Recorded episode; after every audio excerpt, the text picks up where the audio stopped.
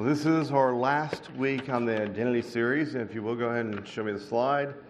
And we're going to be talking about this one particular word that we'll get to in a second. And it's called an ambassador. We are an ambassador for God. He looks at us, he calls us this ambassador.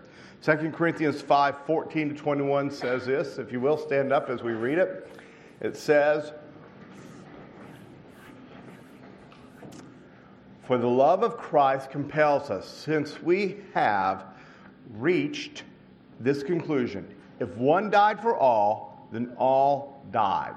And he died for all so that those who live should no longer live for themselves, but for the one who died for them and was raised. From now on, then, we do not know anyone from a worldly perspective even if we have known Christ from a worldly perspective, yet now we no longer know him in this way. Therefore, if anyone is in Christ, he is a new creation.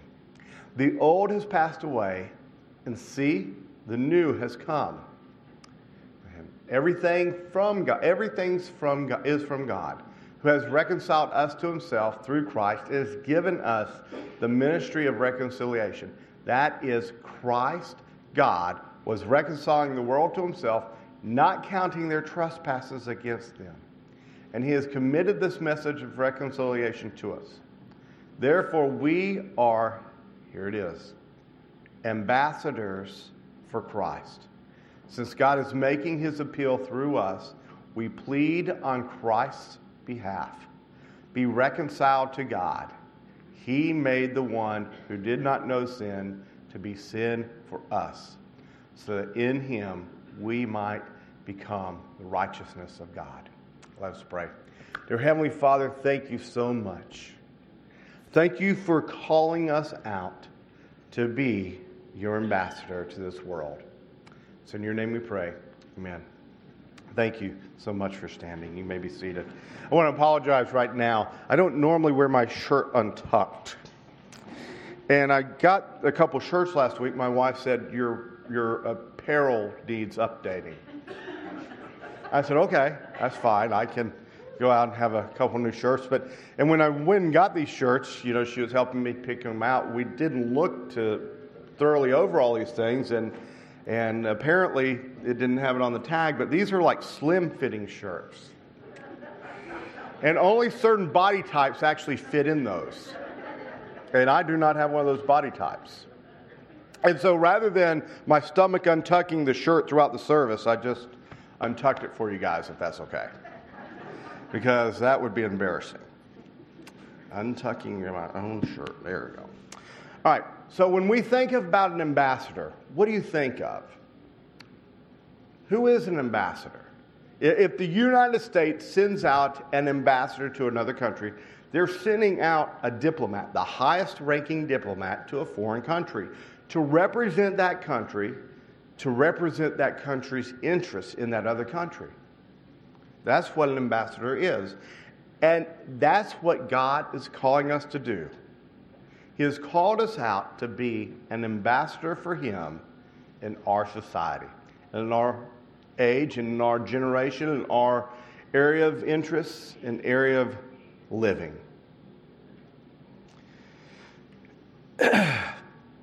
And so we need to understand that that is part of the identity God has called us to.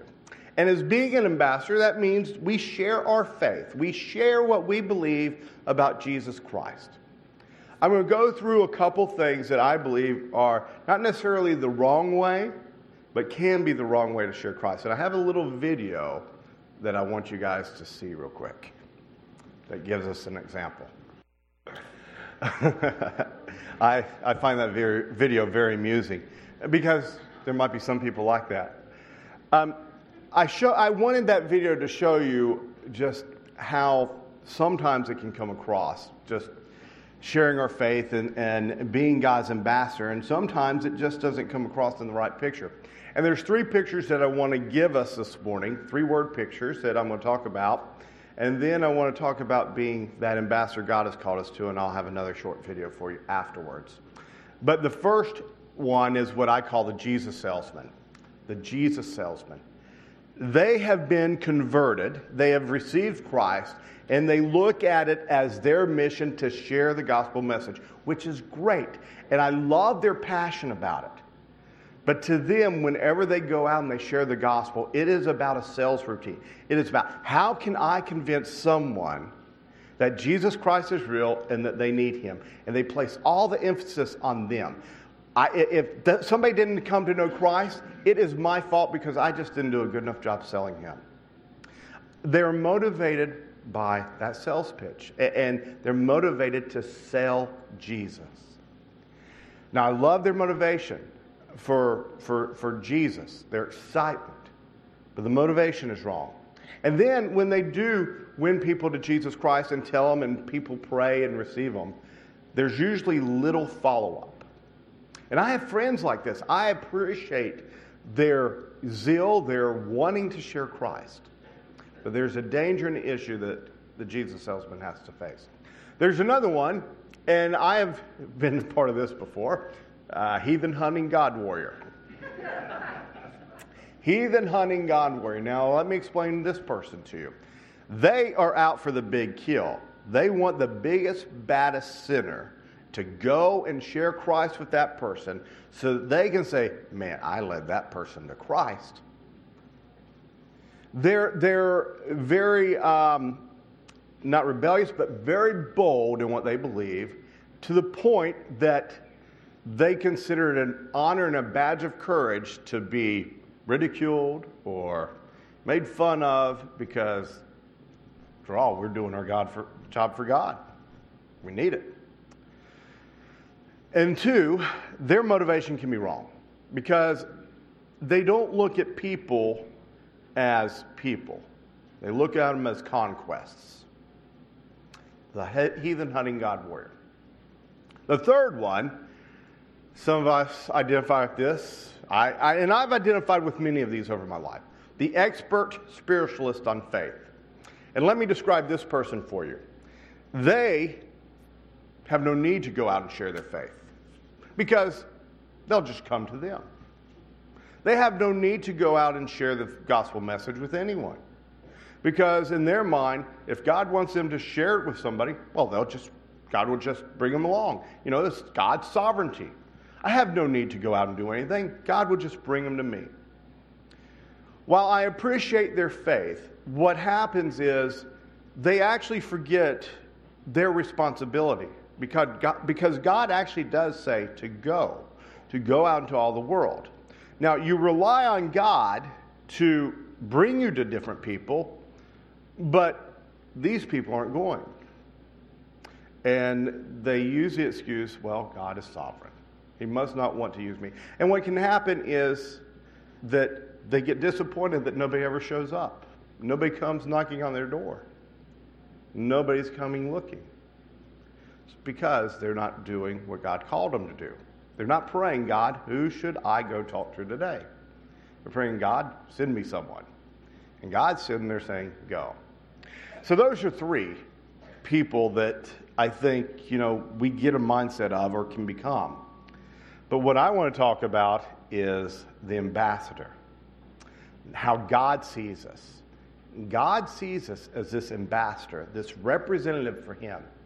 In John 20, 21, Jesus said to them, again, Peace to you, as the Father has sent me, I also send you. You, you see, God is saying, I'm sending you out. I'm going to send you out to a world. I'm going to send you out to a place that you're going to live in. And while you live there, I expect you to, to do like my son Jesus Christ, to go out and be a part of that community and to share the hope that lives within you. Now, we all want excitement. How many of you guys watch 24? Who, who was here a big 24 fan? Jim, I could picture you, Tony, 24.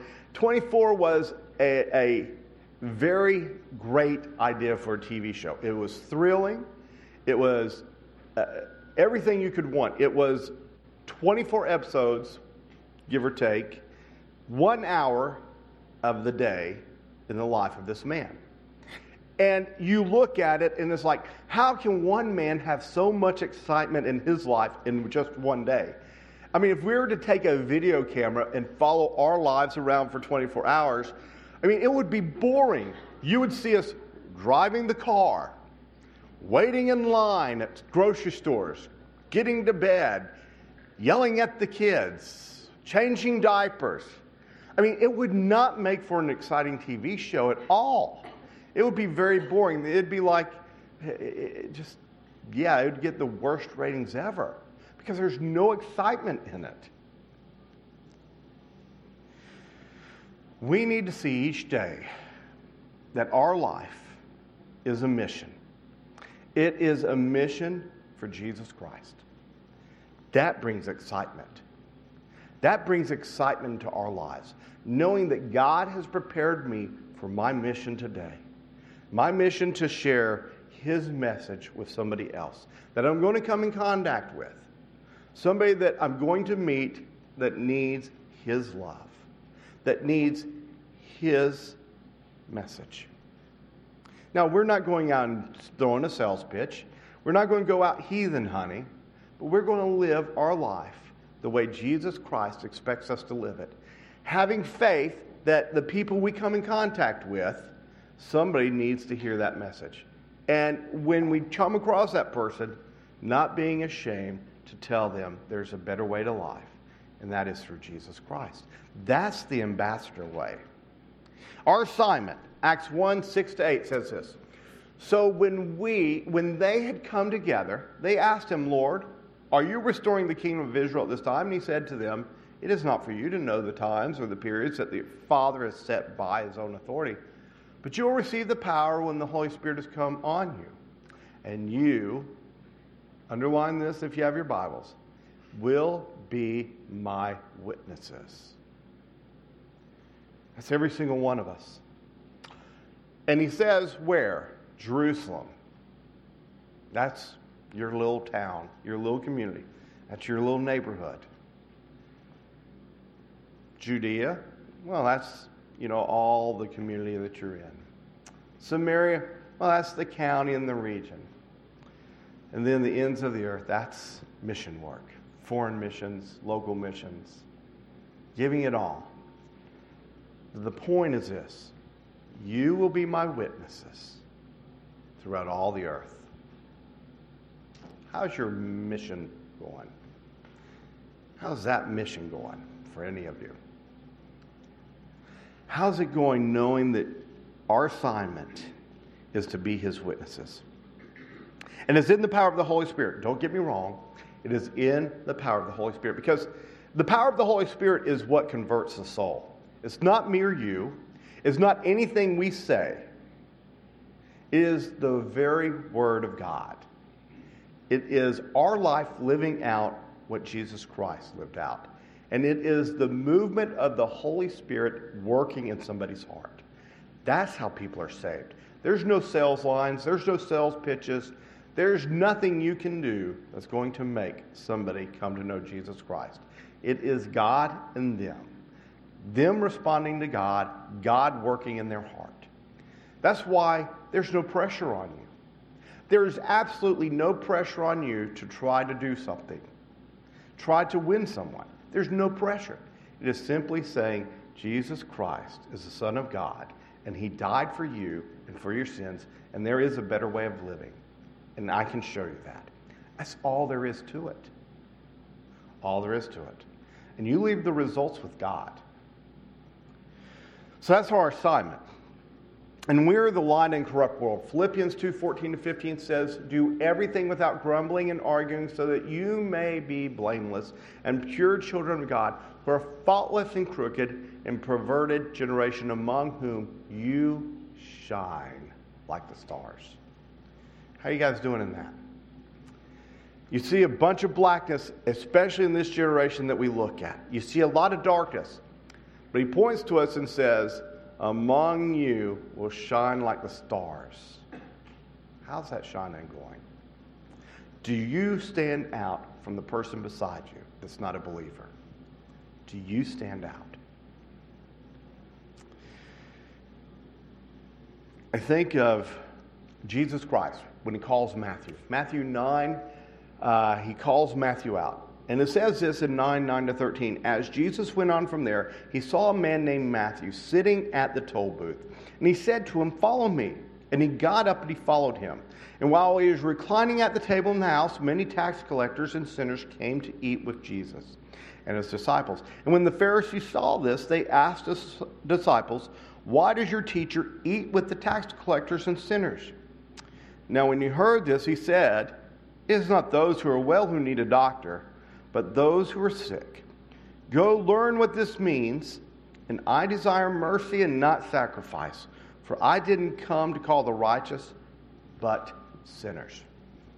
Jesus Christ thought it enough to go with Matthew, this tax collector, and I'm going to explain these guys in a second, to go where he lived, to sit with him and all his other scoundrels, and to be with them to share his message of hope, to be that light and that shining, that shining light in that dark world.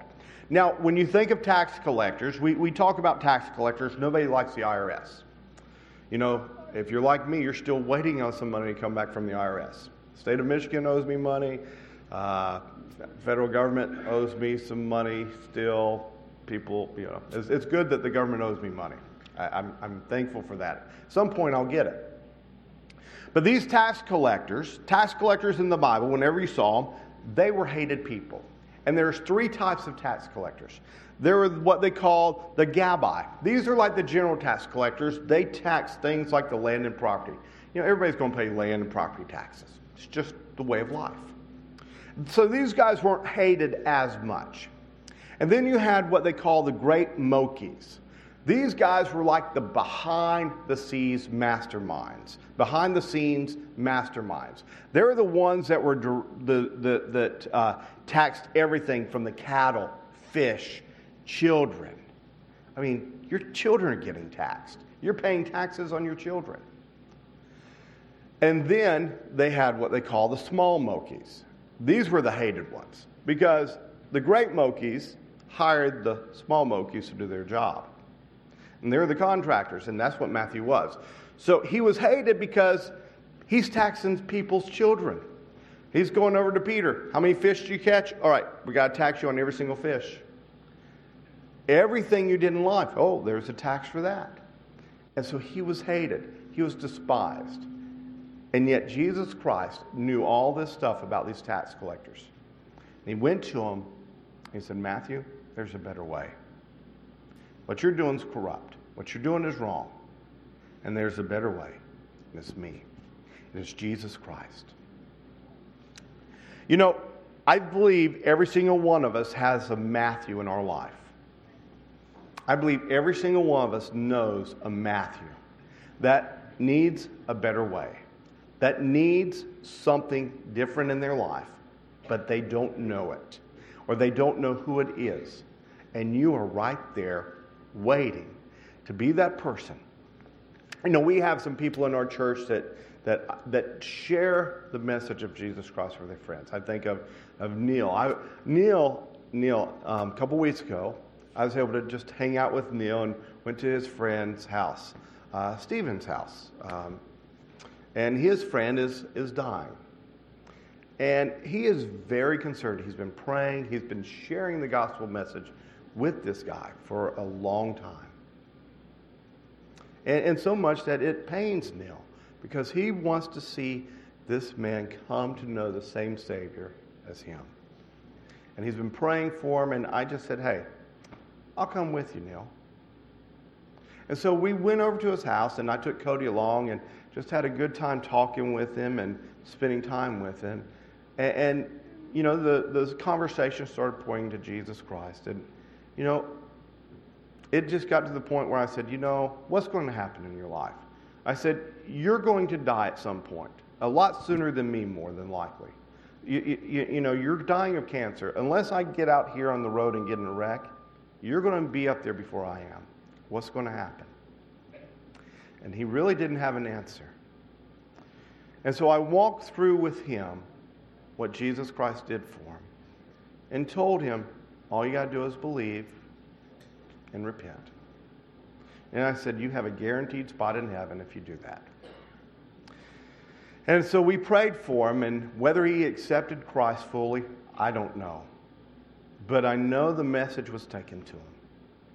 You see, you cannot make anyone turn. You can only give them the hope. And it's up for them to respond. We have a couple guys working on our concrete. I, I want you guys to go look at the hard work that they've been doing. They're out there working hard. I've been out there a couple of times watching them as they pour this concrete, digging these holes, thinking, better you than me. No, I'm just playing. And, and so I went out um, this past weekend watching them redo the work that they've already done because they didn't dig it deep enough and just talking with them, found out that, you know, one of them used to come here. And so I invited him to come back. Just had a baby. Hey, we got a place we can put your baby to. They'll be safe. Why don't you come visit us? There's two other guys there that, you know, I have no idea whether they know the gospel. One of them, he's lived, or he knows some people back from where I live. And so I'm making connections with these people, and hopefully sometime this week I'm going to actually share with them who Jesus Christ is. It, it's, it, there's no magic formula to it. It is about doing what Jesus called you to do. And He's called all of us to go. He's told all of us to go. He's told us all to simply share and give a hope for the reason that is within you. And I want to close it with this video because I think this video speaks louder than anything I could say. And I'm going to come back up after it's done. In your bulletins and handouts, I, um, I had something placed in there for you guys. It's a script and a sticker. You can take that sticker you can put it on your phone. It can remind you of the three circles. Very simple way to use it as a conversation piece about who Jesus Christ is, where their life currently is at, God's perfect design, and the only way to get there. It's not that hard, and you have the tools. You know, I, I, tell you all these things, and I want you to do these things because there's a reason. The Bible tells us that um, when we live for Him, when we do His will, in 2 Corinthians 14, 16 to 16, it tells us in, in part of that, it says, For to God we are the fragrances of Christ among those who are being saved and among those who are perishing. To some, the aroma to death, leading to death, but to others, an aroma to life, leading to life. I showed that verse for you. You know, as I stand up here, I am getting ready to go eat because there's a sweet aroma up here. I don't know if you can smell it. I think some of you can. There's some bread cooking up here. It is a very sweet aroma. The sweetest aroma there is is the bread of life, Jesus Christ. And He is the bread for those in brokenness. Take that message today. Take that hope today to someone you know that is broken and trapped in this world that can't get out of it on their own. And share with him using the three circles or any other method you know about the message of Jesus Christ to get them out of that state because He is the only hope. And when you've done that, you've done your job, you've done your mission. You leave the results with God. You let God be God and do what He needs to do in their life. You, you're the sweet aroma to God because you fulfilled and did what He called you to do. Let us pray. Dear Heavenly Father, thank you so much for this day. Thank you for your Son, Jesus Christ.